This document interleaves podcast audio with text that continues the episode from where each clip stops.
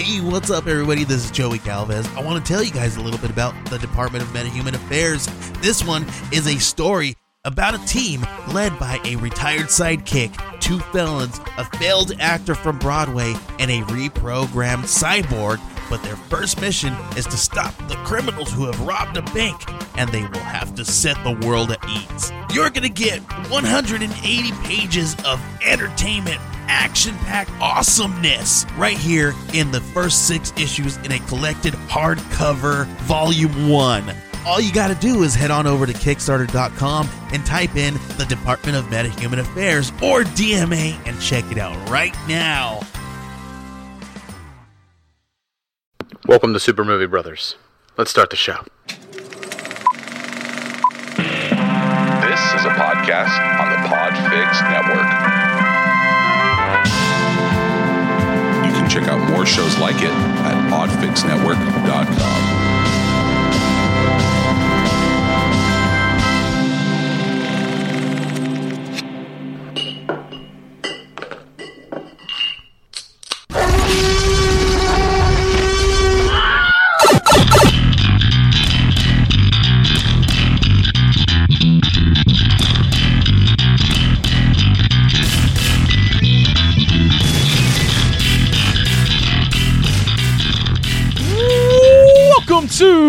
Super Movie Brothers, episode 156. I'm your host, Super Movie Brother Dave. I'm your host, Super Movie Brother Jay. the theme of this week, brevity.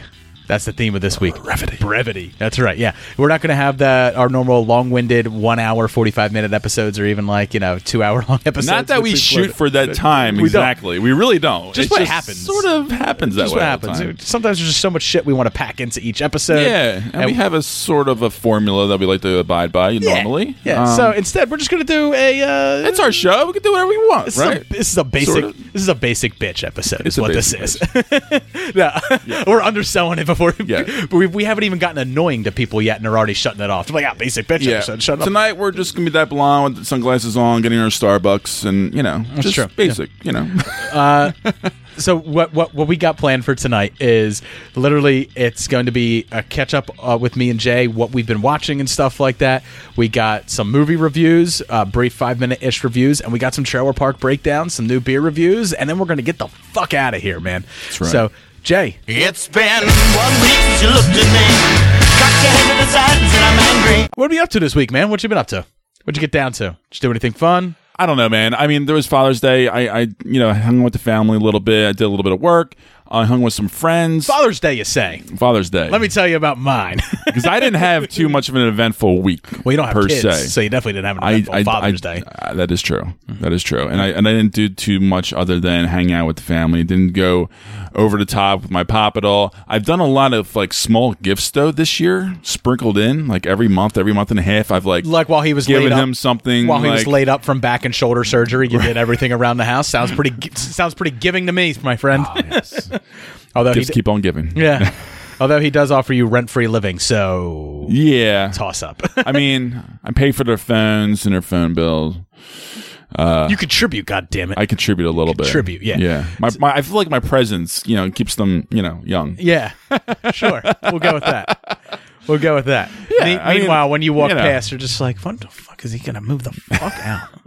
Jesus Christ! I know they are very conflicted because like my it's funny because my sister was the first one to move out and now she just got married, but ever since, like, you know, they crawl at every morsel of like consuming every bit of her. Like my my dad and her go to get like brunch three days a week. They talk on the phone like twenty times a day. You know, my mom like you know twice a day. It's it's just like it's weird. Like they can't. Absence, let my go. friend, it makes the heart grow fonder. I know. Your parents will love you more when you're out the fucking house. But I'm barely there. That's the thing. right, which means they look at you and they go, hmm. How long is this going to keep Yeah. on going? So, Father's Day for me, man, let me tell you, I had an excellent Saturday before Father's Day. I had my brother over, my dad over. Gorgeous weather. Yeah. Gorgeous day. grilled some steaks. Kids went swimming. Good stuff. Uh, kids played, and everyone was happy for the most part. Parted ways and stuff. Sunday, my day. My daughter, um, she wakes up and she's just just a fucking a adorable little pill all day. and uh, I mean, that's part of the course. You know, you, you get good days, you get bad days. Sour Patch Kid, through and through. That's my kid. She's sour, she's sweet, it's whatever. Uh, but she was having such like a such such a day, and uh, at one point, like my wife just just asked her like you know your dad does so much for you and you're being so mean to him. And she's just like she's like you know you like coming here and seeing your dad right? And she's like no she's like i just want to go home with my mommy and she was Are like Are you serious? yeah, the, and, and so like Lauren asked her, she's like, she's like, so you never want to come here again? She goes, no, I miss my mommy too much. I don't ever want to come here again. Uh, what? And I was like, right there, like yeah, you told me that she said some fucked up shit that broke your heart, but Like- my God, that is like eating dinner, and I was that's just like, beyond what I thought. I was immediately like, I'm not hungry anymore. And I'm just going to go to my room now by myself and play video games. And that's what I did. I went to my room and I played video games and I was heartbroken. I was I'm sure the whiskey came out that night. Yeah. no, I didn't. I, I didn't drink that night. It was Sunday. I had to take her back early the next day. Uh, so man, yeah. I was just like, I was like beside myself. I was like, oh my god, like why would she say those things? Like, why is my child being so hurtful to me? I'm. It, it like, dude, it like, Wow. it Yeah, that's, hurt uh, my feelings so I- bad. And I know she's I- I five. get it. I get it. she's it. five. You know, so I understand that. Like, she's not saying But that is like the worst thing that I know. a kid can say to their parent. Oh my god, yeah. Right? It's just like I, don't- I want nothing to do with you today. And I was like, and it's not like there was any inciting incident. and of all day. Right, she and any day of the year besides Father's Day. And- but she doesn't. She's five. She doesn't understand what Father's Day is. Still, broke my fucking heart. And like, I've had people say some vile, fucked up, hurtful things to me, and I've looked them right in the face, smiled, and came back with something. What do you say to a five year old when they do this? You know, you can't tell them to put their finger up their fucking ass, and you know, you know, you can't beat them up either. And and but there was no inciting incident. She didn't like. I didn't yell at her that day. We didn't have any issues. We had a pretty good morning, like all that stuff. And it was just like, wow, Wow. yeah, Yeah. and like it, it was a very quiet, somber night because it was like she could tell she did like something wrong, but like she's like, I don't really understand, and like I didn't, like, I didn't yell at her and I didn't chastise her. You know, we we we went about our our normal That's business good. and stuff. That's good. Like I didn't I didn't make her feel like she did anything wrong or anything because she's five. She doesn't understand what she's saying and doing and stuff. But I was like, fuck, that hurts so bad, hurts so bad, and it's like, man, I I dread like getting I I dread seeing my kid again because I'm gonna be like. What what other fucked up things are you hiding in your little head there, huh? what other little nuggets of knowledge are you gonna drop on daddy to make him I, sh- I really think that it was just one of those things where maybe it was a little of a depressing rainy morning and she just I don't think she was understanding the questions that were being asked to her as yeah well. I, I think it was just maybe she was missing her mom at the time but like i don't think she meant yeah, like yeah. That's what I mean. I don't at all like she doesn't want to come back again I don't take it. I don't take you. it personally it's- and stuff like that. But it's still it's very hurtful. It, it was it was to very. hear those words coming out of your daughter's mouth Yeah. it's got to be it was like completely jarring it was like you know your parents' version of you know I'm not mad, I'm disappointed, but in a Nagasaki type bomb that gets dropped on you, and Yeah. you're just like, God, my fucking heart. this is why i so stay with my parents dad Right. I mean i mean this is like you know i i, I do this for What, them what was that Freudian slip? You I just did- called me dad. I know. Dave. Dave. Actually, fun fact: my dad's name is Dave. It's true. So it's kind of like Dave, Dad, Dave, Dave, Dad. You know, whatever. But um, no, I'm just fucking around. I, ne- I never wiped your bum, but I do take care of you when I can. yes, you do. if I ever got kicked out of the house, guess who? I, whose door I'm knocking on? yeah, yeah. There's there's there's a five foot long couch Yeah. for your seven foot body to lay on. That's, that's right. I'll make do. I'm used to my legs hanging over. Yeah, that's right. so, did you get down to doing anything else this week? Uh, uh, not really, man. I mean, I, I started my basketball league again. I'm still doing that. That's fun. Um, I'm gearing up for a fun little weekend, though. I got a little shore activities going on. I got a Phillies game going on with the the girl that I'm dating, and and you know, it's it, it should be a good. I want everyone good- to notice three days that in three days. subsequent episodes, Jay has referred to her, her as his girlfriend, and in this episode, he's referring to her as the girl he's dating, which means the conversation at some point has happened that he he asked her whether they are dating, and No, no. However, we did have a serious conversation about see. kids.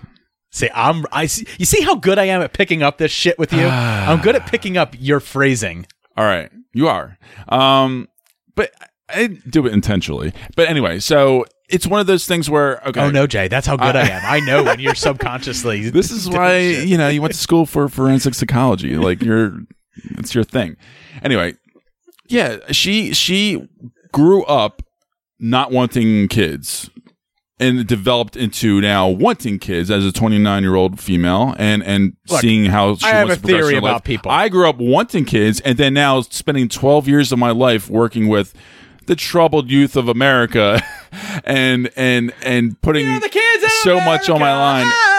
I feel like I've lived lifelong terms with raising kids and like I've I've had my fill. I have a goddaughter already. My sister's marrying into three kids. She's going to have one of her own. Little Logan, I feel like she's one of my, you know, my little nieces and stuff. So it's one of those things where like, Until she I, tells you she never wants to see you again, it stops on your heart, Jay.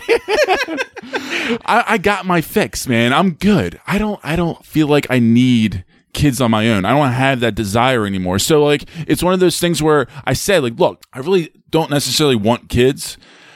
I'm not 100% saying no, but like I if you really want kids, I might not be that guy for you. And, Yeah. and this is not the first girl that I've had this conversation with. So I, there's, the it's been tree. many girls that I've lost opportunities with uh you know, continuing on. Oh, the because you don't want to spread your seed. Look, I Well- I think what you are is an infectious disease as well, and I don't think it should be spread. I think I think some girls just see the genetics like, ooh, six eight. yeah. I wonder what that will look like. But it was one of those things where like it, it was an awkward uh, dinner before I, we met up with my uh, my friends and we had a good fun rest of the night. Um, my one buddy's birthday and Her sister is her mother, and her grandmother, Not- and her mother that she's done with her mother is her grandmother. I.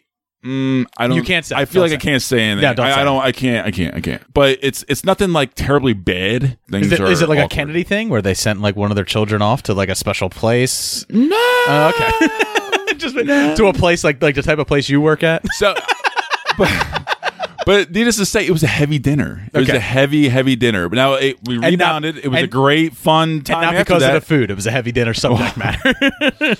and uh, I, I don't know. Maybe we're just going to be a short term. Th- I don't know. I really don't know. But I, I like her a lot. I really, really do. I don't want to break up with her. I Just don't do what want it to every be- guy I'm does. just kind of kind of go with the flow. And I will understand if she does want to break up. Do what every things. guy does when they don't want to have kids, but the girl that they're with wants to have kids. ghost them. Buy a dog. Get her a dog. You know, a dog. A dog. A dog. She does a, want a dog. a dog puts a kid off for she like wants two years. You a know, sheepadoodle, I think, or something like that. Some kind of like expensive, rare-ish dog. I, I think I'm saying it wrong. Just get her a dog that Yeah. buys you two years. She wants a specific dog. She's So obsessed. She she's obsessed. Everyone wants a specific dog until they go to a shelter, adopt some random mangy mangrel of a of, of a dog, right? That you you, you think you fucking hate. That, that there's no way anyone could love this this thing, and then you take it home and you fall in love with it. Then it becomes your dog, and then it's like fuck you. You'll fight anyone for talking shit on your dog. Adopt dogs, man. Don't don't go buying expensive dogs. I agree. I just I adopted. She's Lu- not. I I'm just adopted saying. Luca. What a what a fucking asshole that dog was. That dog was a fucking broken mess. No one wanted that you, dog. you did wonders with he that got dog. returned three times, and when I when I saw him, I was just like, "You look like you got a little bit fucked up in you." Let's get you home, buddy. Let's see what you're gonna do. And fucked up he was. He pissed on shit. He ripped shit up. Now he would never. He would. He never snarls at people. He's Oh, not violent. he's the He- best. He doesn't chew things up anymore. He barely pees in the house unless another dog comes in his house and pees in his house. Then he's like, gotta cover up that smell. so then he is gonna pee.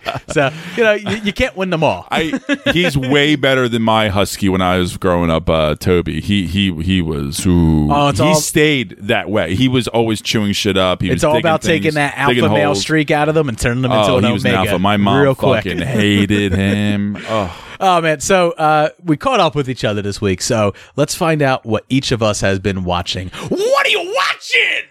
What are you watching? What are we watching? think he's trying to watch some illegal channel. Always watching. No, no, no, go past this. Past this part. In fact, never play this again. All right, bud.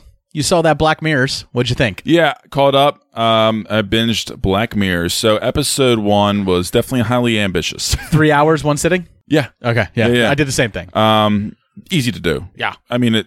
I think that's the right way to do it. Okay, and it slightly increasingly got better I th- for me slightly. Overall, again, I think the season was very underwhelming. Oh, yeah. um, for sure. And like there's moments in Ashley too where you're like, huh, kind of funny, right? Like you're laughing at the meta jokes and you're like, you're you're okay with it. Um, but it, it never reaches any other pinnacle of any other Black Mirror episode, and everything in that episode is nowhere near as good as anything else that came before it. It gets you a few chuckles. The middle one, though, that's the one I wanted to know. The one that takes place in 2018. It's not a contemporary story. It's a story that takes place in the past. Like, what did you think of that episode? Because I found it extremely boring, mundane, and very um it was very straightforward. Um, as far as like, and it seemed like a uh, like a Michael Mann film, like didn't it? Like it, Yeah. se- it seemed like it was like a but when it, but I liked that aspect of Did it, like you? when it worked, because it's it was Fuck, it was like it it, was um intriguing as far as like I was expecting something to happen, and I liked. I can't help it, and and I, I you I like just- what? thrillers. Ba-dum, bum, bum, bum, bum, bum. Da-dum, bum, bum, bum, bum. Now, some people just immediately tuned out because of the accusations. uh, Exactly. I was just gonna. I was just gonna say. Like, we can't be bringing up Michael Jackson. Anymore. Can't be bringing up Michael No. Jackson anymore. No, I, I, I- you know, it, I thought it was pretty intense and engrossing. You know, it was, it was like a, uh, guess, a different kind of hostage thriller. Um, and it had that unclear finish. You know, it was a little bit of a cliffhanger finish.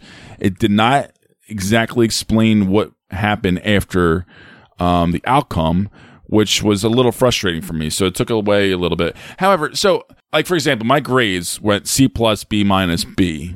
All pretty much middle of the road for the most part. Now, the you know the third one with the Miley Cyrus, Dude. I thought was Me, me watching, Not me watching far- Black Mirror season five looked like, uh, you know, George W. Bush's uh, college transcripts, straight C's. Like it was just straight C's the whole way through. I didn't care. Like Yeah, I see. The first episode was so highly like unbelievable for me. Yeah. like I could not believe that these. I don't want to spoil anything, but I, I couldn't believe the characters, especially one, would do the things that he was doing. It just didn't make any sense. he, so Anthony Mackie in in the first episode. I don't even know. I don't even want to get into it. I mean, it's one of those things where you just gotta watch it. You like wanna- you gotta just go in hey, for bud, it. you want to play some Mortal Kombat after we record? As long as it's not a VR. I just I just realized that we're doing an audio medium, and I said that joke while I was winking Yeah, at you, and yeah. I realized we're like the- staring into each other's eyes. the listeners can't tell that I'm winking at you, but like man, just fucking kiss me, man. Just fucking kiss me, bro. Dude, it's not gay. I'm a fucking lady, bro. Just put it in me. oh my god! It, it, uh, What I took away from that was that The- women have far the- more the intense tropes. orgasms than men do, and he and he realized that in the video game, so that's why he wanted. He was Uh-huh. Well, I he believe was, that. he was chasing that. I hun- I hundred percent believe that too. I really do because it's all internal and and I guess it depends on the girl, but they're well, like I said, it's all, eh, whatever, whatever. Pitter patter. Pitter patter. anyway, it was an underwhelming season. Everybody go check it out. Regardless, still, I mean, if you want, Don't. If you're a fan, you're a fan. You're gonna check it out regardless. Hard pass. It's, it's Black Mirror. Season four. Stop there. Eh, it's three episodes. It's- come on, easy. Not that bad. Hey, you can jerk off eight times in three hours. Time better spent than watching Black Mirror Probably. season five. That might be right, actually. Uh, Dead Don't Die. I, I, I, yeah. Yeah. I had to see it. Yeah. I had to see it. The name for this movie, Deadpan Don't Die, because it's all deadpan the whole way through. It And, is, uh, and I, I usually am a Jarmusch forgiver. I, I like a lot of his stuff. I love Dead Man. I love uh, Coffee and Cigarettes.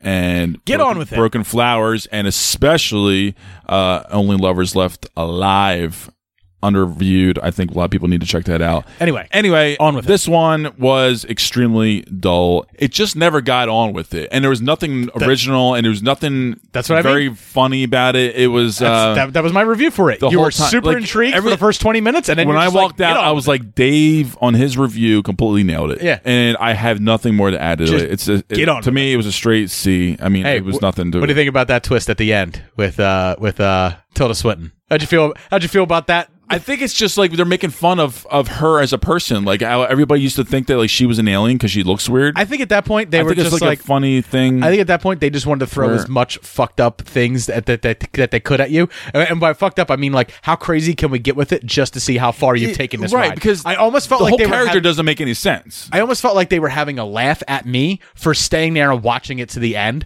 Where like Jarmusch is like, I can't believe you watched because that whole a movie. because it's a genre movie like ha ha I got you here to watch a fucking fucking genre zombie movie. Yeah. Now you have to endure They endure this. all this nonsense. Deal with yeah, it. Yeah. And that's literally what about? I mean, it's an hour forty five minutes. Of deadpan. My God, it felt like two hours and forty five minutes. Get on with it. What It else you got? brutal.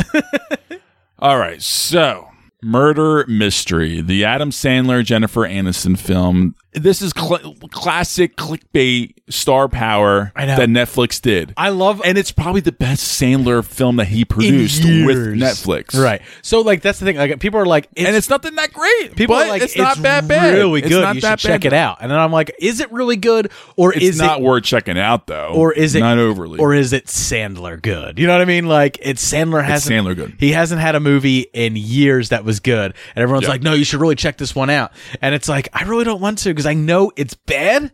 it's lackluster. It's It's, still it's not- still kind of lackluster. It's a rom com mystery thriller, you know, and and and honestly, Oh, you mean game night well, this is far from game night. And or date night with uh, Steve Carell and Tina Fey? oh, date night. Oh wow, yeah, yeah, huh, Huh. yeah. Um, Anyway, it's you know it's slick. It's kind of predictable, but it's still very shallow, man. And it does tease a sequel. Does and he- I hope we do not get. does he does he talk like Adam Sandler all in it? Does he do that? No, I mean- no, he doesn't do that. but he, did- he does. He did keep his mustache from that previous role that he did. Uh, that that um. Don't know, man. Act like you don't have the internet at your fucking fingertips. You're holding a personal computer in your fucking hand. You can look up anything you want at any time, and instead you sit there humming and hawing. Hmm, hum. What was that thing he was in? Uh, hmm. The Meyerowitz Stories new and selected, the one uh, that Noah Baumbach directed. So, you know, he's he's he's he's still cashing in on Netflix. I guess he's still trying to do some kind of quality filmmaking every once in a while. So he thinks the mustache is going to work for him. Remember when I told you that the theme of today's show was brevity? Yeah, Get on with it. I'm it. I'm it. Done. Done. right. Out. Boom. So, uh, me, I started Jessica Jones season three, and I was watching it, and while watching it, I was like, man, this is so much better than season two. I'm really enjoying it. Also, oh, I'm sorry, I'm enjoying it more than season two. However, I am over the Marvel Netflix shows. Like, it's like as soon as they were like, yeah, we're not supporting these anymore, they're going to go away. I immediately lost interest in in Jessica Jones season three, and I just don't care about it. Like, even while watching it, I just don't care about it. The character can fade away into obscure. I didn't finish it. I'll be I- honest. I don't care either. I hear a lot of people are telling me that it ends extremely strong. However, I, I didn't get to the end. I just I, I ended up finding something else. I've been watching the Crave TV original series that has been picked up by Hulu. It's called Letterkenny, um, and it's absolutely hilarious. Wow. Talk about fresh, original. Yeah. I've had a few people tell me like it's really funny, you should check it out. And I was like, you know what? I don't know. And then like I, I had nothing I literally had nothing else to watch. So I popped that on and I watched it and oh boy, was I crack it up from the first minute. Oh, the yeah. first cold open Oh, yeah. hilarious. And it, it just hooked me in and I got Lauren to start watching it. And it is it is hilarity in the mundane, but they it- it's such snappy, quippy comedy that like and it works because it, it's coming out of these these These characters, these the timing. Yeah. Yeah. And, and just the. It's so well done. it's so good. It's so well done on such like a shoestring budget and stuff like Yeah. that, and that's part of its charm. It just has it's just oozing with charm uh, with these with these good old boys with with quick hit, hit. Canada uh, accents. oh my god! And it's it's really I encourage anybody who has Hulu to check out Letterkenny because it is absolutely worth your time. I guarantee you, you'll be hooked after the first episode. Yeah. uh, and it started. You're out- going to be thanking us, trust Yeah. me. it started out as like this little YouTube thing called Letterkenny Problems, and it's like about these people in a small town. They talk about like their their mundane problems, and so every episode starts off with uh with with the the main character Wayne just being like, you know, so you're having catch with your friends the other day, and then it goes into like this this thing where he's talking with his friends and stuff like that, and then something fucked up is said and stuff, or they go on this long tangent about something, um, and then they they, they beat the subject to death in hilarious ways. And then he comes back. He goes, "So that happened," and then the show starts, and they get into like the story for the rest of the show. And the characters are all colorful and lovable, and I can't encourage everyone Yeah. enough to check, check out, out. this this this R-rated comedy show from Canada. Um, and then the other thing that I was watching, uh, other than that, was I watched Vice. Also, just started streaming on Hulu. This is the Adam McKay directed film with uh, you know. Christian Bale putting on a shit ton of weight to play Dick Cheney, and I gotta say, he is fantastic as Dick Cheney. Uh, even more so, I thought Amy Adams was fantastic as Lynn Cheney. Like those two were dynamic as fuck in this movie. Everything else around this movie, it's it's fucking boring. It it really it, it just it just doesn't have as sharp a plot as like uh the big short did. You know the big short had a message and it had a movement to it where it it it played like like almost like a uh almost like a song like like it had beats to it and it felt very very rhythmic very flowy and it it, it just it drove home its message very well. I think this one at times it was very blunt with and bludgeoning, I'll say, with its message. Uh, and it, it, but it also at other times it wasn't so clear. Um, I, I felt like th- the the plot was And it was almost self-aware of that, too, It because, was like, extremely it- self aware of it. Yeah. it, it it was really uh, disappointing for me. I remember watching it. And I I just you know I just kept on thinking like this is this is not working. It it's just wasn't. working. They're trying to do the formula like the previous film. right, and it like just the didn't The Big Short was informative. This was so far left that it made you just be like, hmm. Yeah, and and and obviously they even make point of it. There's so many serious situations that they are trying to insinuate, but they backtrack and say like, "So we don't, We know, don't know- exactly what happened here, so we're gonna just." Pretend something Right. or whatever, or, Well, or, no, or do some kind of there's of a moment weird where song and- overlapping a, a, a supposed fight or a supposed Right. uh, mastermind plan behind closed doors. there was him something. there was him and Lynn laying in bed talking about the vice presidency about whether he would take it and they were like we don't know what was said here uh, so you know for all we know they could have been reciting Shakespeare and then they start reciting Shakespeare while they're laying in bed discussing this thing and I'm just like yeah it doesn't work it's weird. yeah, it, it just doesn't work. It, Like I said, it it wasn't as punchy and it didn't flow as well as the Big Short. Um, I did love the Big Short because it was extremely informative and it you know it it it. it took a serious subject and didn't take it seriously at the same time um however it when it when the message got brought home when that movie ended you you felt something and and you realized that they were taking the message seriously the entire time. The joke was that everybody else in the world didn't take this problem seriously but these characters did.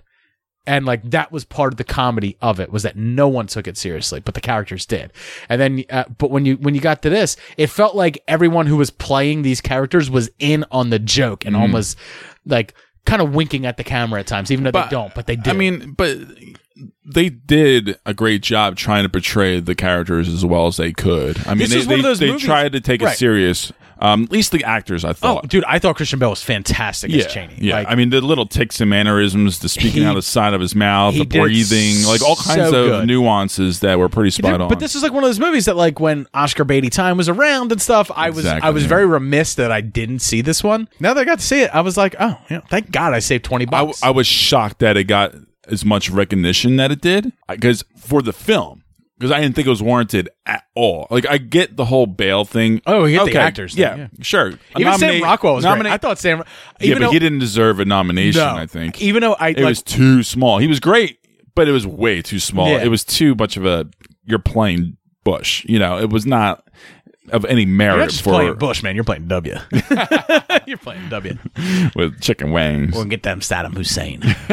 We're gonna get him. you want to be my vice? Now watch me sink this putt. uh, so uh, yeah, Vice was uh, was uh, it was okay, whatever.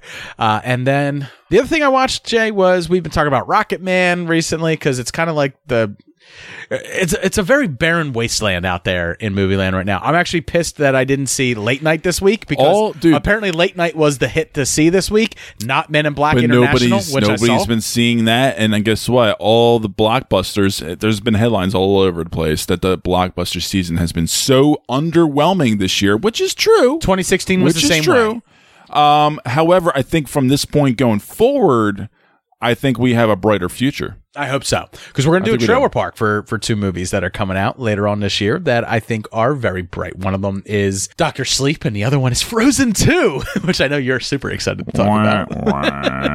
uh, but yeah, uh, I did watch Eddie the Eagle, man, and Fuck you! I God damn it! I promise you. By, You watched by this time next. Yeah, next week I will definitely. you watch watched it. a little bit of it. Uh, I got to say, man, Hugh I know, but I wanna watch it, Hugh whole thing. Jackman's character, Yeah. absolutely fantastic. Yeah. He was, he's so, he's great in everything. Fuck, I know. Hugh I Jackman's just so fucking good in everything. Yeah. He's he's he's kind of my movie star. Like if I want Right. to be a movie star, I feel like I want to be him. Can we just agree that he's the greatest export that Australia's ever ever created? I think so. yeah, I think we'll agree on that. Um, I think so. And And, they produced a lot of good stuff. Taron Egerton is just.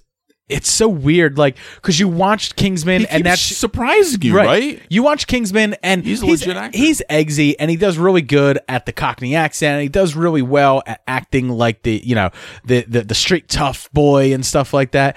But then you watch him in everything else, and it just feels weird because that's the way you, as general audience, was- we were you introduced. to him. Yeah. and to see him just embody somebody that is so totally different than how you've expect. Like he's really good. He's he's a Yeah. great actor. Yeah, he's the real deal. Yeah. and, I, and it's kind of exciting to uh to see that. Yeah. because It was nice to go back and watch that and be like, oh no, even though I'm talking about how great he was in Rocketman, he's always been good. Yeah. Like he's always been good. It's just people. He's now just getting the. He's now getting the roles that are getting him the recognition. That, that- and the cool thing is it too that he actually wants to be pursuing them as well. good for him. You know, he wants the quality roles, which is great. Which is great. Which is why he's not doing another Kingsman. exactly. That's true. And and you know he doesn't need to. And he's at, at that certain age now where he can do a lot of flexible Yeah. type roles. And I'm excited to what you know see what he does going forward. All right, Jay. Uh, in something we've probably never done in the history of the show, let's go get into our beers now, and then we'll come back Oh, I'm not complaining. Let's go for our trailer park and then our five minute ish reviews.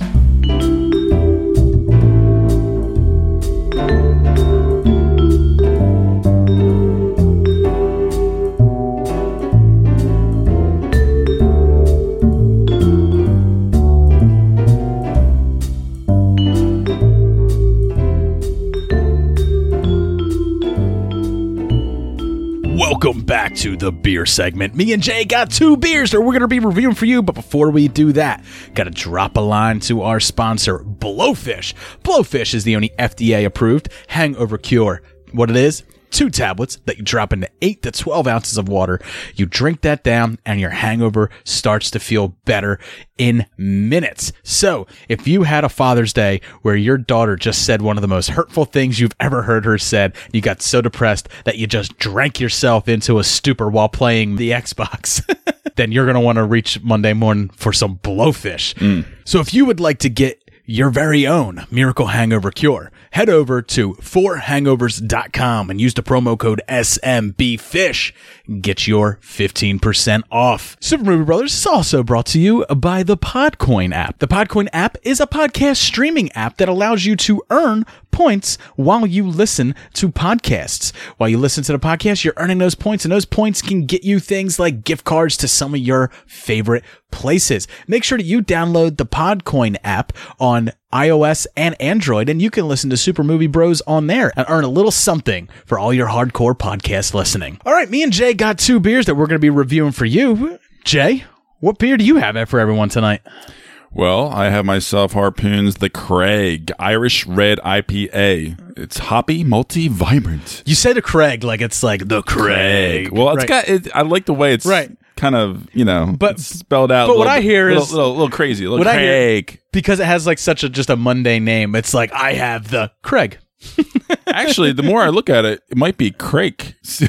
It could be Craig. Yeah. I don't know. I'm not sure. Um, either way, I think you get the gist. I thought you were It talking is, about uh, Craig, you know, Craig Christ. Craig. Craig. Did you hear that Stephen Lynch song? Craig Christ. Jesus was our mother's I, faith. I was going with like All her like the love like the bro. she You know, gave. There's no sibling rivalry when he's nailed to that tree. now my question for you is not what would Jesus do, but where will you be when the Craig machine comes partying through? Never heard of it. I suggest everyone uh, give Stephen Lynch a listen. It's really All funny. right. Back in back in 2004, he was hilarious.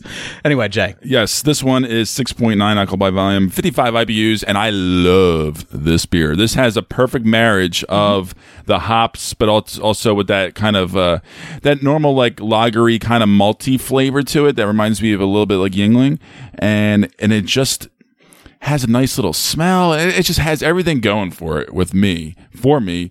Um, as an everyday beer, this is like perfect. I Okay. think, for me. So I'm gonna give it a 4.5 actually out of five. So all right, man. um, this was a surprise. This was a surprise for me.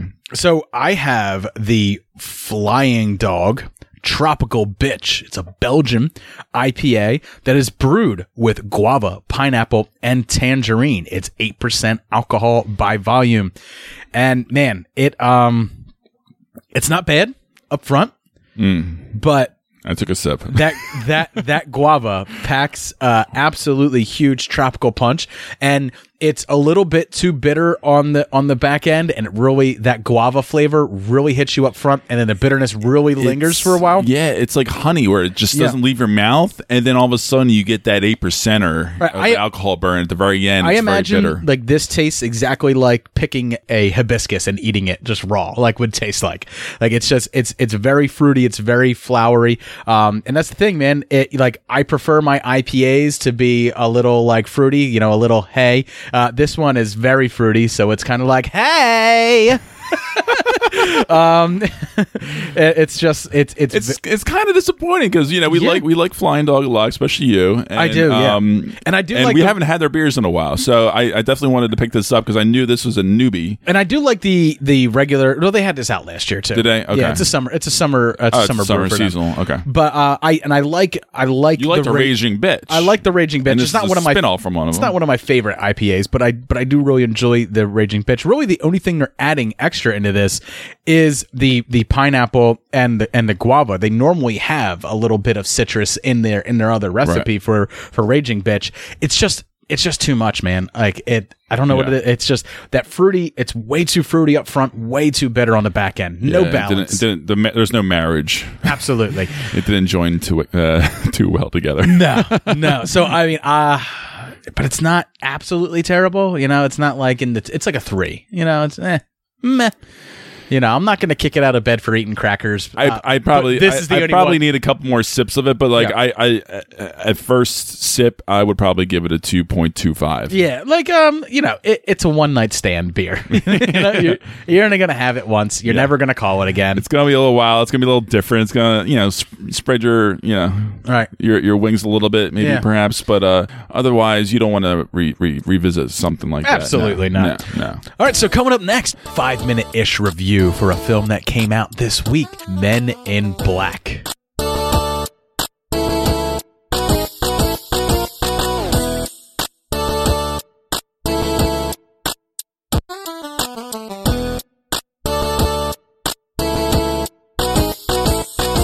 Let's do a brief five minute ish review for a film that came out this week. This week, we're going to be talking about Men in Black. Oh, that's not a little indie ditty. International. so, Men in Black International hmm. is about new agent M, who, after an alien encounter as a young girl, seeks out the Men in Black, finds them, is forces her own recruitment. And then gets assigned to the London office to shadow Agent H, who is the Men in Black International's top agent. And there they must stop the hive from taking over the world and all life on it.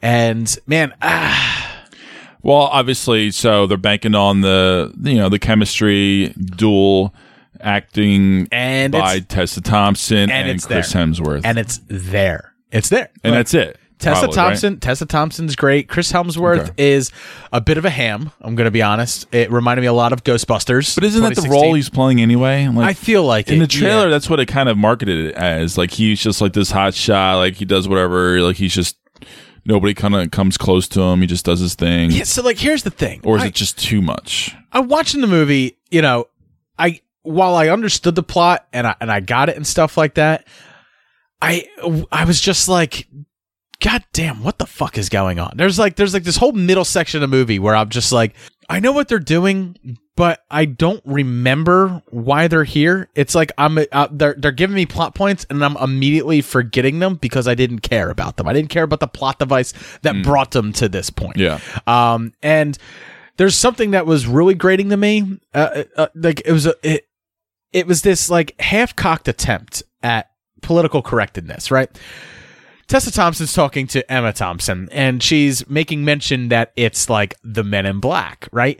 And she's like, but there's women here. So like, it, shouldn't it be the, you know, the, the people in black and she's just like well i ran that i you know i ran that up to to the to the people upstairs and you know it it gets shut down you know don't don't think about it too hard blah blah blah and it reminded me a lot of a movie i watched last week which was dark phoenix where mystique brings up to charles xavier that the women are the ones always saving the men on the team so why are they called the x-men Oh, they said that in Yeah. the movie too. Oh. yeah, and i was just like This is all response from the whole Me Too movement, But that's and stuff o- like that. And right, I, and that's okay because we should respond to the Me Too movement, but we shouldn't Right, do but it in these ham-fisted ways, Exactly. Where like we wink at the audience, we're like, "Eh, we know you want equality, so we're going to give it to you while not giving it to you." Is what it comes down to. Yeah. Where we're just don't don't think about it too hard, you know. Don't don't don't get your panties in a twist over it. We we're addressing it. It's like, but you're not addressing it. You're addressing it in this way where like you're you're you're trying to cheekily you're wink- you're making it worse by right because you're by wink- bringing it up like that. you're winking and nodding it to us. Nobody's us. thinking that way when it's- Nobody. It's, Men in Black- it's already a franchise. That's the name of the franchise. It is what it is. It's the name. It's, it's It's just just it's just come on. so that like that that immediately like was a little bit grating to me and that happens pretty early on in the movie and then there's another moment in the movie where something completely serendipitous and ex machina occurs where Tessa Thompson's character and Chris Hemsworth character are both saved by immediate recognition of something that had happened earlier on in the movie. And I was like, well, that's awfully fortuitous, isn't it? that like this thing that happened in the beginning of the movie where Tessa Thompson was a little girl in her bedroom happens to come back up right at this moment, at this dire moment where they need an ex machina the most. Mm. Ex Machina is given, my friend. There it is. Deus Ex. And that that that really bothered me. But also what bothered me was while I love Tessa Thompson in this movie, and I love her as an actress, I think she did a fantastic job in this movie, doing what she could do with this script as as you know, cheeky as it was. Mm-hmm. Sh- her character is full on a Mary Sue. I'm sorry. She has an answer for everything and she she can do anything that the script calls her to do is what it comes down to. She plays a very smart, headstrong woman. That's not a problem. Um, she she has great problem solving skills and great deductive skills and investigation skills. That's not a problem. There's a moment where alien technology breaks down, however, and somehow she's able to fix it. Now she's a character who knows that aliens existed, seeks out the Men in Black, joins the Men in Black, goes through one day of training, and then immediately knows how to fix alien technology. Right. Where it's like that. That should be the should have been Chris Hemsworth. Right. Uh, so he was helping her fix it and stuff like that, but she's the one that's like, got it, hits the button and it fires back up. And it's like, do you know that after one day of training? Do you know how to fix that vehicle the first time you've ever seen it? Like, how, how was the visuals though? Like I'm, I wasn't sure if there was a lot of CGI in this one or not. No, no, no, no, the there was a visuals are lot of- fine. Everything- they try to do a lot of practical, like alien stuff. or everything looks fine. It's Okay. just like you know these these aliens. Like sometimes I feel like in Men in Black, they're just like, "Whoo, this would be weird, wouldn't it? What if someone like looked like this?" you know what I mean? Like, Okay. uh, where a a lot of the a lot of the aliens are like a gag. Like they're just like it, it's a gag. Like the woman has a third arm, so she uses it to punch you. That's that's what she is. She looks completely human, but she has a third arm. It's like sometimes like the the aliens just they're hmm. just kind of there. And Okay. but that's been part of the course for the series. So I don't I'm not really knocking it for that. What I'm knocking it for really in the end is Men in Black 1, right? We're being introduced to this world. We're being reintroduced to the world here, and that's fine through a new character's eyes. But Men in Black 1 it while while having laughs at the subject matter, the characters never took the subject matter as a joke, right? the characters weren't hamming it up. The characters were the characters. They existed in the story. Tommy Lee Jones, Exactly. right, right, right. He wasn't playing it for laughs, right? It, it, the, the funny thing about it was crazy shit is going on around them. Funny stuff's going on around them, and they are acting like it's serious. However, Chris Hemsworth and Tessa Thompson are acting like they're in a comedy movie, Right. and that's the difference.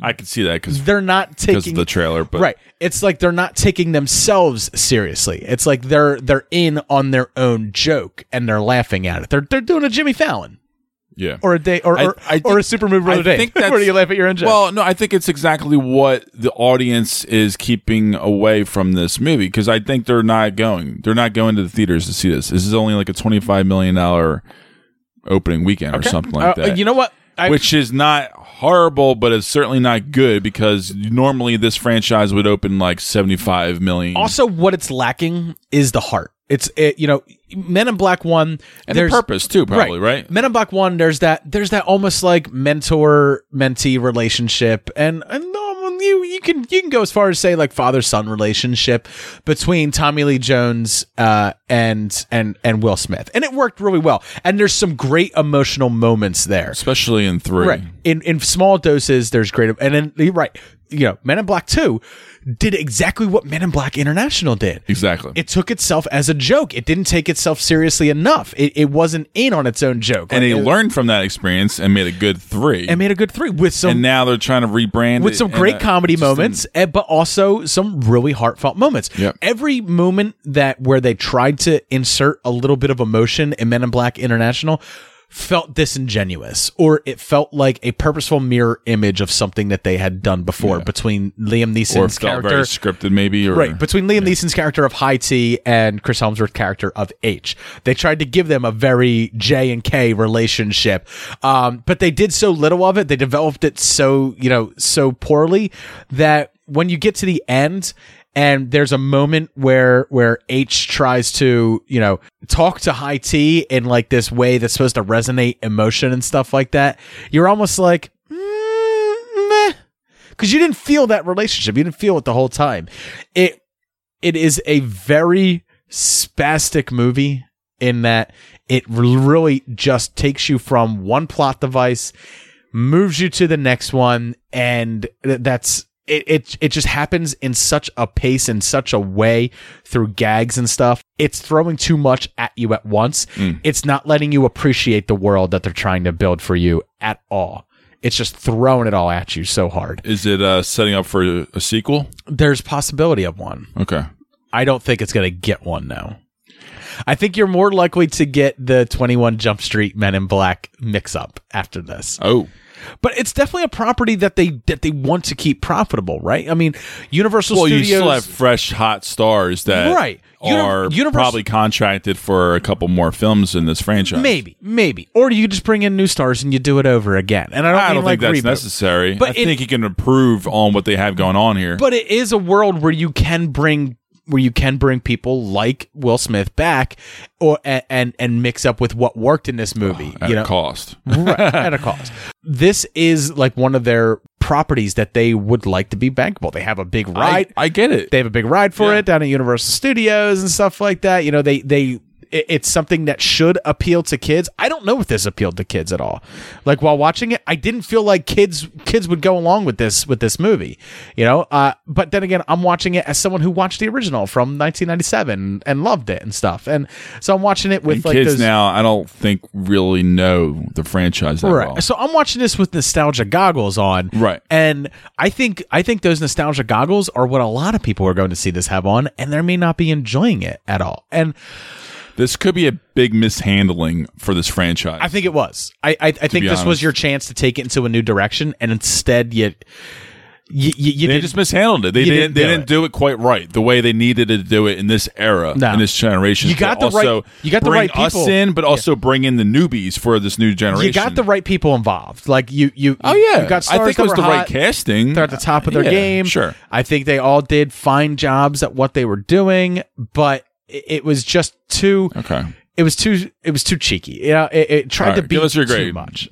It's a D plus. Oh goddamn! Yeah. I didn't expect that it was gonna be that low. Yeah, it's pretty low, dude. I all right, like. all right. Wow. I you just recently gave a D plus. Yeah, I had very little enjoyment with this movie. I'll be honest with you while watching it. I had like very few moments where I was like, I really enjoyed that. Like, like most of most of them come from Tessa Thompson and uh, Nanjiani, uh, who plays who plays her her little helper who she finds along the way, her little alien helper. Uh, I I enjoyed him. But I think it's just because I really like uh, Kumail Nanjiani's voice. Like, it's just when he talks, I'm just like, "You're so funny. Yeah. You're so funny. I love you. You're so funny." Yeah, that's pretty disappointing. Okay.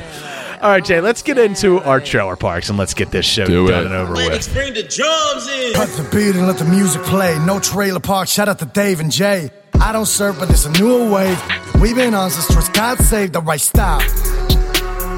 I don't wanna flow until I know that the bass drop.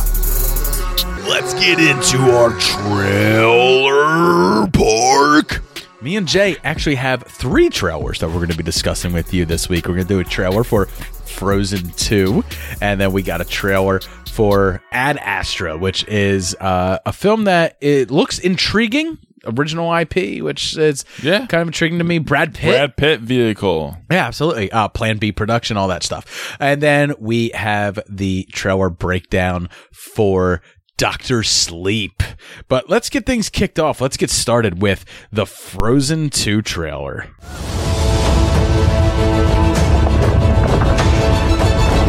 Elsa, the past is not what it seems. You must find the truth. Go north, across the enchanted lands, and into the unknown. Careful. We have always feared Elsa's powers were too much for this world. Now we must hope. They are enough.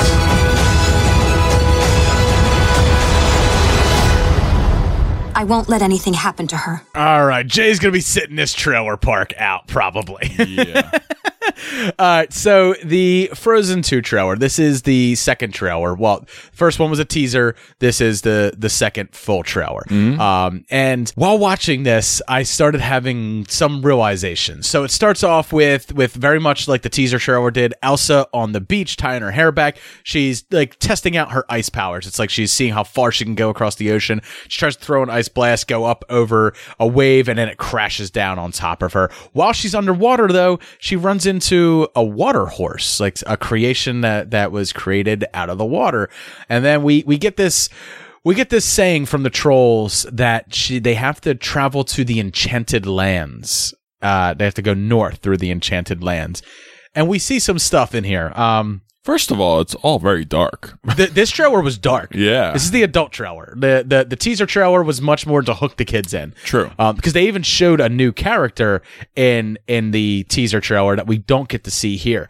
But in the teaser trailer and in this trailer, we see we see that that water horse. We see someone creating uh like pictures using wind and light and stuff like that. And then we see someone lifting. I believe it's Anna up in the air using wind and we see a giant rock monster at the end. And there's a moment where when they talk about them going into the enchanted lands that we they have to hope that Elsa's powers are enough to to either protect them or stop what's coming. When they're going off into the fog, there's four pillars there and Elsa's walking between them. And looking at all this stuff, I couldn't help but think that we're obviously going to be meeting people with other powers, right? Like we're we're we're seeing we're we're, we're seeing water powers, we're seeing wind, we're seeing earth, we're seeing fire. Yeah, yeah, yeah. And it got me thinking like what if what if Anna had a power herself? What if Oh.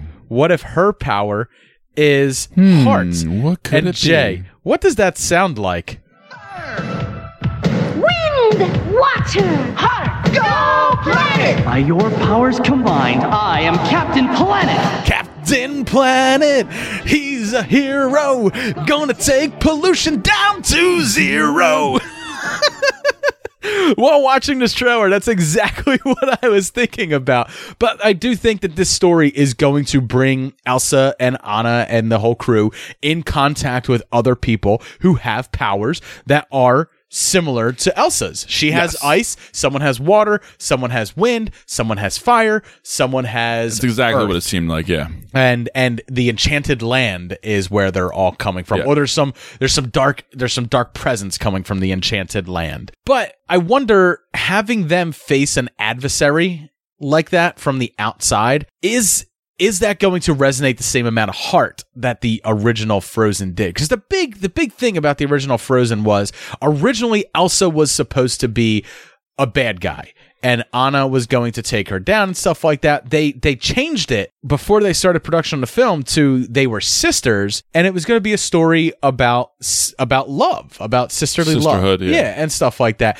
And I think that that gave it a extremely strong and that's extremely strong presence in the animated world because you have two main characters who are who are women and it's not about the prince or about like fighting a bad guy really there's a bad guy in it but he's he, he It's just a- he's no threat Two women, you know, young women trying to find their way right throughout exactly. the world and, find their place. when and anna figure things out. sacrifices herself for her sister that's the act that's the act of true love that thaws her frozen heart and what you know, it, it wasn't the love of a man, which they keep teasing that it's the love of a man and stuff. Right. Yeah, it's a little ham fisted and stuff, but it's also for kids and stuff. So I wonder, like, having this where it looks like they're going to go up against actual adversaries, does does that rob it of like of what it was prior? I, I wonder. And like, um, uh, don't get me wrong, I'm extremely excited for it. My daughter's excited for it. I put the trailer on the other night while while everyone was here for for our Father's Day cookout and stuff like that. My niece Sophia heard the bump bump bump bump, which is like the way the music starts in the beginning, and she goes, "It's Frozen!" and she runs out into the living room and she starts watching it and like intently. And we ended up watching like Frozen footage, like from Frozen One and Frozen Two trailers and stuff for a good bit because the girls were really into it. So it still resonates with them. yeah, they're excited. They're excited. So that gets me excited. The fact that the kids are still excited Yeah. for it gets me excited. But I just wonder, like, having this, is it going to change things? if this is a good film, this property is not going away anytime soon. Jay, this film comes out like a couple weeks before me and Lauren and Logan go to Disney World. so and when I uh, and it's Christmas time when Oh, we're there. boy. So when it's Christmas time, Elsa always throw like the Elsa character always throws ice up towards the uh, castle to light it up. And the castle's covered in in ice after that. So my daughter's going to get frozen the entire time that we're there because it's it's going to be all over the place. There's got there yeah, there's probably gonna be a lot of stuff around so much the park. Yeah, so much i'll probably be sick of it by the time i get back but i am intrigued by this i am excited by this i uh, you know my love for It looks interesting. I mean, for an anime film, I, I remember seeing the old trailers and I saw bits and pieces of things, but like this, it looked like they're going going a different route. a lot more interesting, a lot more darker, a little bit more um, ensemble based. Frozen is like this apex of the disney uh, renaissance right? Like we know that like in the late 90s and early 2000s disney went through like this this period where where things weren't great. Then pixar was really the only one that was producing things that was making Yeah, like yeah. a lot of money Yep, and stuff. yep. and and then this like renaissance happened. Like frozen was like the peak of that. And moana. Like i like moana more than frozen. But um it, those are like the apex of like the peak of it and we're still there we're still at the disney peak right now but that's that was the start of it Yeah, they're still there. yeah so uh it, it's it'll be interesting to see how this goes because this is like one of the few times Disney has made a direct sequel to one of their animated films that wasn't a Pixar film that's going to the theaters, right? Because remember Aladdin? What was the sequel called, Jay? Do you even know? Return of Jafar. It went straight to DVD. Aladdin the King of Thieves. That was the third one. Went direct to DVD. Little Mermaid 2. DVD. Jungle Book 2. DVD. Lion King 2. Lion King one and a half. All like direct. That's the way they've done their sequels in the past. Even Toy Story 2 was supposed to be a direct to DVD release until they realized that they may have something that was theater worthy. So, um, it, it's strange to see them taking one of their properties like this and and taking it to a sequel. But Frozen was so big, how could they not cash that check again? Mm. All right, Jay, let's get into our next trailer, which is Ad Astra. I do what I do because of my dad. He was a hero. He gave his life for the pursuit of knowledge. Control, you getting that over? It's crazy out there. There's fires everywhere and plane crashes. They're calling it the surge. Major, we have some highly classified information. What can you tell us about the Lima project? Its objective was to search for advanced extraterrestrial life. The ship disappeared approximately 16 years into the mission. And the commander was? He was my father, sir. This might come as quite a shock to you. Your father was experimenting with a highly classified material that could threaten our entire solar system. All life would be destroyed. We're counting on you to find out what's happening out there.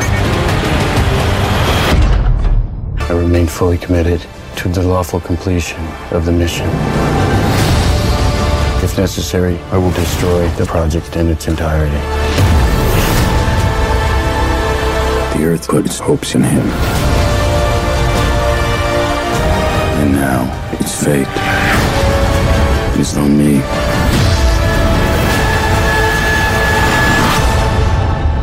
We have a job to do. Are you ready? I'm ready. All right, man. With this trailer, I am getting a vibe of like Interstellar with more action. Well, the cinematographer did Interstellar. He is Hoyt Van Hoytema, uh, that's done a lot of uh, you know Christopher Nolan films and other things, and and he this is a beautiful looking movie. Beautiful. I did not. This is up my radar now, like way up, as far as like the movies I really want to see soon. Uh, later on this summer, I think it comes out in September. It is written and directed by James Gray. You know, You you may this remember is this director intriguing, man. because you you watched the Lost City of Z, right? Yes. And you you you somewhat enjoyed that, right? Somewhat, yeah. Uh, he also did a movie that I enjoyed. Um, I know it. it I, I don't want to say it didn't age well, but people didn't like it as probably as much as I did. But we owned the night. He also was the director Right. of that, which Right. I, I I enjoyed that film. I did too. quite a bit. I did too. Mostly for for its visuals and its cinematography and stuff like that, more so than the than the acting or the story or anything. But so Ad Astra, uh, this story where Brad Pitt is clearly going off into the cosmos to it seems like to find out uh, what happened to his father's mission and to stop whatever this this this Right, material is that's coming to Yeah, and the destroy you. original mission was to try and find advanced AI. All right, you ready for my theory on this movie? We see Tommy Lee Jones in several pictures. Age, Or not AI, ET. Right. Age, we, we see Tommy Lee Jones age regressed in several pictures in this. We see him uh, looking younger in a some lot of. bearded, some haggard, some younger. But we see him looking younger in a lot of like the images that they're showing of him in this trailer. They're obviously going to show him as an old man, and Brad Pitt's going to find him. Obviously, that's where this movie. There might be there, they might be pretty blunt about that. Like there might be black hole transfer um travels or whatever. Right. Like I don't I don't know. They're saying There's they- a fucking moon like gunfight, battle or gunfight, something like that. yeah. I don't know. It looks fucking awesome. Says I'm going to destroy the mission, and then he blows up like this this It rover, cool. with other astronauts on it, um, or at least they make it look like that's. I What he did not doing. expect this to look as good as it. I, I this was slightly on my radar for a little while. I think it was delayed. Uh huh. and it was originally supposed to come out in May. Okay. And they pushed it back till sep- end of September. So I, I don't know the reasoning, but whatever. Um, I wonder if because it looks really nice. May had some blockbusters in it that they wanted to get out of the way of, possibly. Perhaps this is distributed by Disney. I mean, it's got a lot of funders, um, you know, but it's a it's a it's a very low, you know, you know. There, there's no there's no Disney flag being waved like crazy with this movie because it's a little bit more mature for them. Okay. But was it under was it under a Fox banner at some point? It was. Yeah. There exactly. you go. That's what it was. Hence, hence, I- the, I- I hence, was- the, hence the pushback. I was just going to bring that up. I think that's a big part of the why there was such a long delay Mhm. is because of the merger. Because this was this was a 20th Century Fox movie. Yep. And now it's Disney. So Okay. Um, maybe they're going to try and do a awards baity film for them for Disney. Who Um, knows? I don't know what they're trying to do with this, but they're delaying it. I, I, I honestly think they're trying to tell an an intriguing sci-fi story. Yeah. Um and and I mean, don't get me wrong, there's definitely going to be some sort of uh there's definitely going to be some sort of I'm getting a feeling like conservation, global it warming certainly type doesn't look to be behind it. boring. You know, I think it's going to be one of those things where it's going to be highly engaging, and I'm excited about that. I am. Uh, I, I'm mostly excited for these visuals and, and how it looks. Um, I'm I'm I'm pretty much excited for for this this story because you know me. I like I like sci-fi stories. and I like sci-fi stories with intrigue to them, and this seems like it has a pretty intriguing sci-fi story, but also because it's it's involving the possibility of aliens and stuff like that.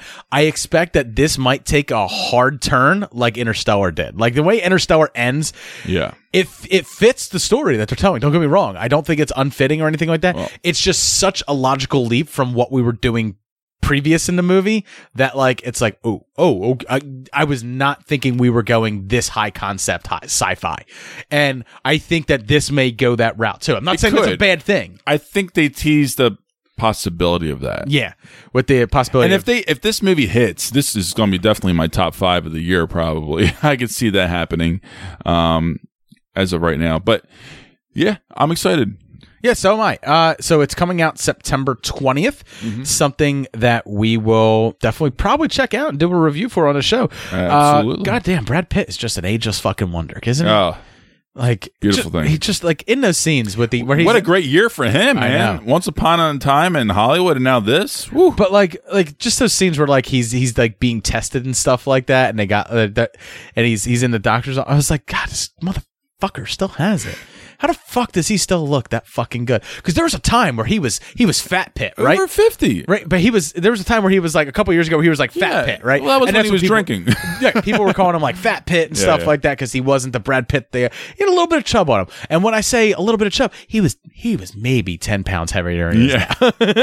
but like I see him here, and I'm like, fuck you, ageless fucking wonder, dude. What the fuck? You fountain of youth, you son of a bitch. Uh, definitely looking forward to it. I also am extremely excited by the cast.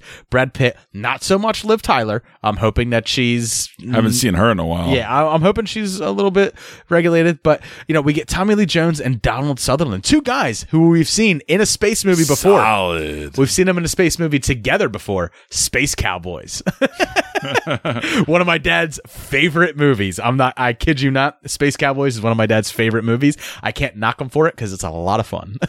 it's not fantastic, but that movie is a ton of fun. All right, Jay, let's get into our final trailer for Trailer Park this week. We got the trailer for Doctor Sleep. You're magic. Like me.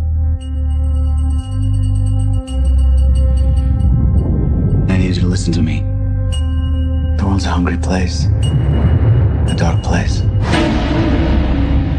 Hi there. I only met two or three people like us. They died. When I was a kid, I bumped into these things.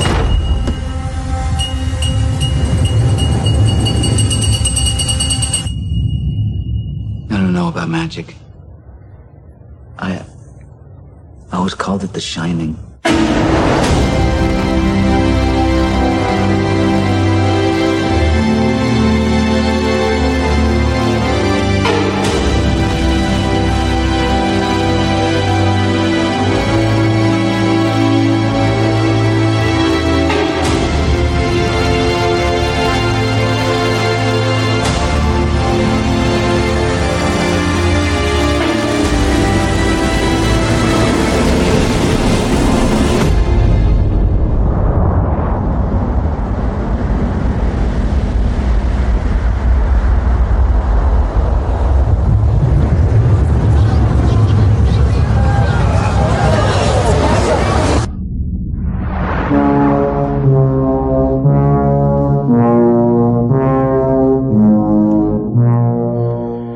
All right, man. Not sold on this trailer at first. I was not sold on it until that very end when they play that shining theme. That Uh. whom, bum, I think they're very much aware of what they need to do. And I think they understand that it is going to be a really challenging property to bring to screen. So it, it was super challenging because this movie has to please a lot of people, right? a lot of cooks in the kitchen. Right. So so which could be bad. So so first things first, Mike Flanagan is is bringing it to screen. He was the creator behind Haunting on Hill House. Uh, Haunting of Hill House. It was on Netflix. People loved that shit. I. I liked it. I thought it was a little bit melodramatic, but I, for the most part, I enjoyed it. So he has to, first off, He's writing and directing this, so Right. it's all on him. So he first off has to please the king of horror himself, Stephen King, right? He has to please him first because Stephen King has a lot of creative control over a lot of these movies these days. Uh, he has a lot of say in what goes on in them. and he more so said that he did take a lot of points, well, Exactly. pointers from him, and um, also you know asking permission as far as like what he thought that he can contribute with the original Shining movie that Stephen King himself did not like. Right. Stephen King famously didn't like Yes. Kubrick's version of The Shining. Uh, so Kubrick's version of The Shining kind of, i i- in in some ways, it almost seemed like it purposely thumbed its nose at Stephen King, and there's some things in there he didn't like. If you want to know more about this, please, please, please check out the documentary Room Two Three Seven. There's a lot of crazy crackpot theories in there about The Shining. Some of them sound really true, some of them don't, but it also delves into this weird, crazy mind that Stanley Kubrick had. That I think it's very possible that some of these theories about Stanley Kubrick are true. I can see that. But anyway, a lot of a lot of the stuff that went on in that movie, Stephen King was not happy with. So first off, Flanagan has to has to please an audience, right?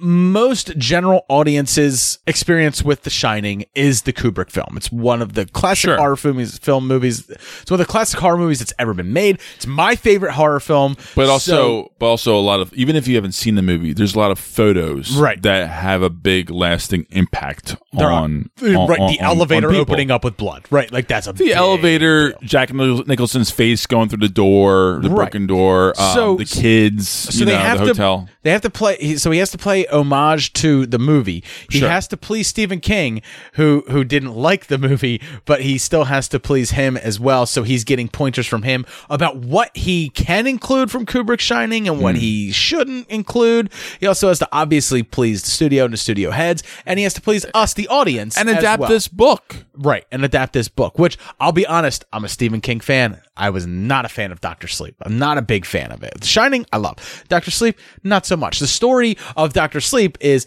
Danny Torrance, now going by the name Dan, has had a little bit of a rough patch growing up. He started drowning out his shine, the shining ability that he had with alcohol. He's now in AA, and his shining ability is coming back. He works uh, at a hospice, and there is a cat there who knows when. Which this is this is actually based on true things. There are cats in in hospice situations that go lay with a person as they're dying. He has this ability to know when someone's dying and he goes to them and stays with them through their death and he kind of touches them with his shine a little bit. Mhm. Um, he starts getting in contact through his shining with a young girl named Abra Stone. Abra Stone's reaching out to him because they both have this same power, but she's being hunted by a group of individuals, a group of semi immortals who feed off of children that have the shining they take their mist which is like this this energy that they give off after they die through great torture they breathe that in and that gives them power and allows them To live longer, I guess. right, Yeah, yeah. right uh so it, it's this It's it's it's all there. It's all set up. It's very much It's teased. there in the trailer. But I think the visuals aspect worked for me. Like it didn't look too cheesy. I think it's um right perfectly set up for November. It's just- after it chapter 2 comes out. I Oh, think yeah. it's set up perfectly for them to be successful for for when it comes out and, and, Right. and when it releases. I so for me watching it like I uh, watching this trailer I'm immediately flashing to like the things from the book. Uh, like I didn't like the true knot in the book. Like I I didn't really like Rose the Hat as a character in in there. Uh, and Rose the Hat is being played in this movie by Rebecca Ferguson. And um you know I just wasn't I wasn't crazy about the story where they took The Shining, where Steve and and he famously hasn't done sequels to a lot of his books. It's one of the few sequels he's ever done. So it's kind of strange that now this book that was a New York Times bestseller, but everything Stephen King does is a New York Times bestseller, um, is is now coming to the screen because I didn't like the story that much. So there's things that are really intriguing me. The way they're tying it into Kubrick's Shining really intrigues me. The way this trailer shows images from that movie and does what I think just watching it looks like a fantastic job of recreating some of that stuff. They Yeah. show the parts where where Danny And it is all recreation. It's not original stuff being stolen Right. They- into this movie. Yeah. They, they show the stuff where Dan goes back to the Overlook Hotel and like he's looking through the living quarters they lived in and the doors bashed in and everything like that. So like I'm I'm intrigued by like all of That that, kind of stuff, yeah, I'm yeah. intrigued by that, but also it's just like fuck, I didn't like this story. So like I'm wondering like what what is Flanagan going to change about Stephen King's story that's going to make me like it more at this point, right? Like like the the character of He's got complete freedom. Right. The the character of Dan Torrance in the book is the one of the few things I liked, which is why I, I read the whole thing. Was like I really like Dan Torrance. I like where he where that character went. I like the the realistic aspect of that character. And I think Ewan McGregor is a brilliant choice to play him.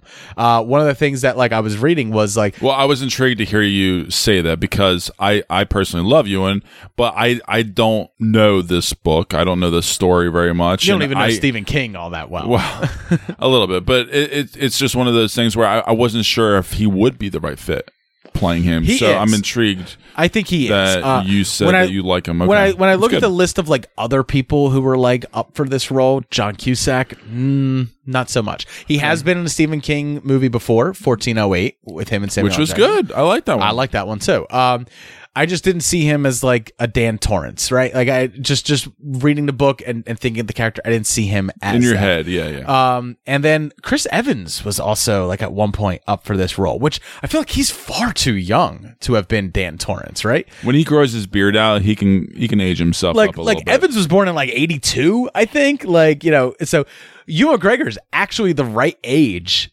as he's almost the same age Was that he the, like upper forties? yeah, he's the same age that the actor who played Danny Torrance in the original Shining is now. Hmm. So it's like it, it works age progression wise, and it, it works to fit Yeah. into this world. Yeah. Um, this is like one of those wait and see type things for me. Like, yeah, I'm excited for it because I like this this Stephen King movie like renaissance that it has started. Like. They Warner Brothers has known that they wanted to make this movie pretty much since Doctor Sleep came out and they got the rights to it. They've wanted to make this movie. It just took the complete juggernaut, star power, and you know that just just the fandom that surrounded the movie It to come out. It was a timing issue. Exactly. F- For all this stuff to start coming together, now the funding is there. Yeah. Because because it was successful. And now we're getting a bunch of modern takes on a lot of Stephen King's works. And I'm Just had intrigued. it with Pet Sematary recently. I'm intrigued to see. I wasn't crazy about Pet Sematary, but I'm intrigued to see where, where where they take a lot of these stories. Uh, my butt's going to be in seat day one because I'm a big, big, big Stephen King fan. But my expectations are pretty tempered, like I said, because I wasn't a huge fan of the Doctor Sleep novel. So I think I'm on board with you. I, I I'm definitely going to see it opening weekend. I um am a little trepidatious, but same thing. You know, I th- this could go either way with me. I can be on board with it, or I could just completely be bored. That's, I don't know. That's what I'm. wor- I'm. I'm. wor- I'm also worried about like, you know, I I wasn't crazy about like the secret society of people who are like. See, that doesn't bother me. It bothers me. I don't know what it was about. Maybe it didn't work in the book, but like I don't mind secret society stuff sometimes. Right. And the fact that they they don't shy away from it in the trailer means that like they got to be a little bit confident about what they're going to portray on screen. Right. And I love Rebecca, you know, Ferguson. I think she's she's great and she looked great as as being one of the leaders of Yeah. that cult group. No, she So- is the leader. She's Rose the Hat. I yeah, that's the- yeah, yeah. And uh a big bad. yeah, yeah, yeah. So I, I'm on board, man. I, I'm I'm cool. I'm I'm I'm ready, man. We'll see. I'm, I actually want to watch The Shining right now. I, I I was watching it like when you came in. I was when you came in tonight. I was watching. I'm The uh, Shining. I'm gonna have to try and check that out. soon Have you again. watched two three the room two three seven though? No, no, no, no, no. Find that documentary. Watch it. So worth it. I'll probably okay. So I'll I'll rewatch The Shining because I'm due, and I'll probably I'll seek out that documentary, and I'll definitely be fresh, you know, a few months before this movie comes out. Yeah, yeah, it's yeah, it'll be it's- good. It's extremely interesting, but also like crazy at the same time. The, the yeah, well. I, I'm I'm cool with that, and it, this is the right kind of property. You know, people have a lot of fun with it. It's a classic. It's very unique, and you know, it it, it is what it is. yeah, absolutely. And that's that that you know, with a lot of Stephen King stuff, man. It's like you, you either go with it or you don't. But it's funny that like, I, and I'm sitting here saying like I I didn't like all like the secret society type stuff. But then I love a movie where there is an interdimensional being that is. It takes the form of a clown and feeds off the, the, the fear Ah, of children, right? Yeah, yeah, yeah. You know, like where it's like I like that, but I don't like this, right? It's almost like it feels, it feels like it's either it's either too grounded and not fantastical enough, or it's too Perhaps, fantastical. you know what I mean? perhaps, that's I think that's my that's my problem with it. Where it's like I like I love the Mist, like and I, and I, I love um, Frank Darabont's version of the Mist, where it's like. Yeah, sure. Like there's this there's this mist that takes over and it's a conduit to like another dimension and there's all these crazy creatures where it's like to me that's more believable than a group of immortals who are who are who are sucking the power out of children with the shining ability. that's more believable to me than that. I don't know what it is about it. I I wish I could put my finger on it because I wish I could tell people who I'm sure there's people listening to this who were fans of Doctor Sleep and are just like Dave, you're fucking crazy. Like you're you're nuts. That was a good book. Uh, you know, you're Yeah, you're, you're nuts. tell us about it. I don't know why you're Hit not. I don't, I don't know why you're not with it. I'm down with it. But it's like I'm just I'm a little trepidatious, but I'm extremely excited because I like the casting. I like the look of I like the look of all this. I Yeah. like the nostalgia factor. I like that they're taking us back into both worlds. It's both a sequel while the book was a sequel Yeah. to to They're, King's they're book. trying to take this serious. They're Yeah. not doing it corny. Like this is more so an adaptation of King's Doctor Sleep novel than it is a sequel to Stanley Kubrick's Shining from 1980. However, it is going to pay homage and reverence and fit with both the Doctor Sleep novel, Stephen King's Yes. original Shining novel, and fit with Flanagan. Yeah, Kubrick's original Shinings. That's what Flanagan's trying to do. Yeah. So it's extremely tight rope that he's walking, and I'm still intrigued to see it. Um, Yeah, I'm liking, so liking mo- what once I again, I think uh, you know our big blockbuster seasons are going to be having a brighter future. The, no, right. Potentially, This has been potentially. a. The summer started off pretty all right. It's pretty good. You know, we got we got I the mean- we got the Avengers Endgame. You know, and then like was great. Everything else. We got Shazam. Shazam was good. Shazam was great. There's there's a lot of good stuff early on in the season. It's just man, this this this middle summer stretch is just it's long and It's been sour. it's been pretty sour. But Yeah. like the fall, the early fall is looking pretty tasty. You know, like we got it chapter two coming. Well, let's not forget we still got us this year too, which was which was great. Again, Us was a nice little early summer too. You know, well late late winter or even, but we've gotten some great films this year. It's just we're so used to the spectacle of big summer blockbusters being where it's at. And I think our John Wick. all right, I think our sentimentalities as an audience Yeah. aren't there with big summer blockbusters anymore. We're starting as audiences for as moviegoers, we're starting to understand and enjoy nuance and appreciate little things that happen in movies when they happen and the big spectacle is not appealing to people as much anymore. Right. We've been saturated with big spectacle. We've seen it. Right. We've seen it do fantastic things. We've seen it do some pretty mundane things. We've been burned by it before as an audience. Now we're we're now more interested in seeing more character driven stories. And Sure, sure. it's why, you know, spring and fall have become the place for for that stuff, you know? Uh Yeah, my only studio uh A category type movie was Avengers Endgame. is is Endgame. Yeah. I mean, if you want to count us, I mean, that was an A minus, but like that's I mean semi studio, but it's not a big blockbuster. It's just but as far as the blockbusters go, it's only Endgame. it's a so weird far. year. But I mean like I there's been some some gems that I've really enjoyed this year. Oh yeah, there's been some good as indies. well. Yeah, So um, it, it's it's gonna be fun to do our year end recap and stuff. We do like our top fives from. The I year. always love it. I yeah. because like I, I I always feel like there's something in there that you and I haven't haven't discussed. Like we always find something it's like, oh man, I really love this. You know. Well, it gets intriguing because you know you guys know I I tend to watch a little bit more than Dave does, and I try to push him to see certain movies sometimes, and sometimes he gets around to seeing it, and sometimes not. Yeah, it has to But- strike my fancy, man. I'm a- I- like, I, I love, get it. I get I it. I love get trailers, man. I know. So when you tell me to watch something, I immediately watch the trailer. I go, "Does this intrigue me?" No.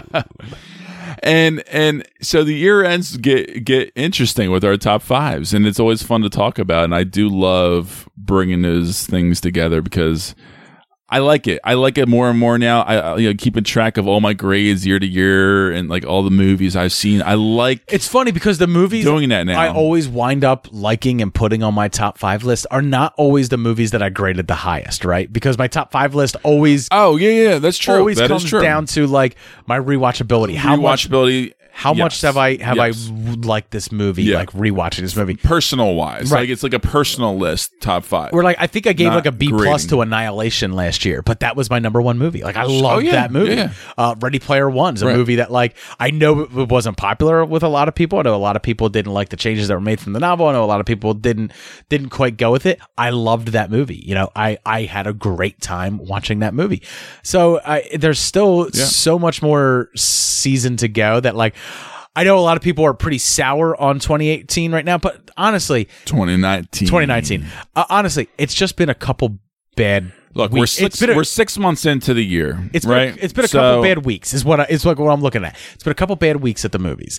Your blockbusters aren't panning Yeah. out. But other than that, like a couple bad weeks, that's normal. That's that that's February for moviegoers. Come on. I'm pretty. I'm, I'm very confident with the second half of the year. We'll be. We'll be fine. Yeah. Absolutely. So that's going to do it for Super Movie Brothers tonight. If you're enjoying the show, please head over to your favorite podcasting app. Leave us a five star review. If they allow you to leave comments, please leave us a comment. We also have some episodes uh, available for you on Patreon for just $1. You can get the additional monthly episode. Or more. Or, or if you pledge more, there are other incentives for you there. So head over to patreon.com slash super movie bros podcast. The episode that is going up very shortly is bad date stories. Jay talking about date Oh, stories. I love it. And uh, I have another bad date story, and I think uh, also on there I will I'll ask Chris uh, from Gravity Beard permission to to pull my clips from his bad date stories that he Yes. did over there uh, to put up for people to listen to as well. So that all is available on Patreon. No movie talk there. Who doesn't want to listen to that? No, no movie talk, but I do have another horrifying story that was very similar to that of the one that I had when I was with Chris. But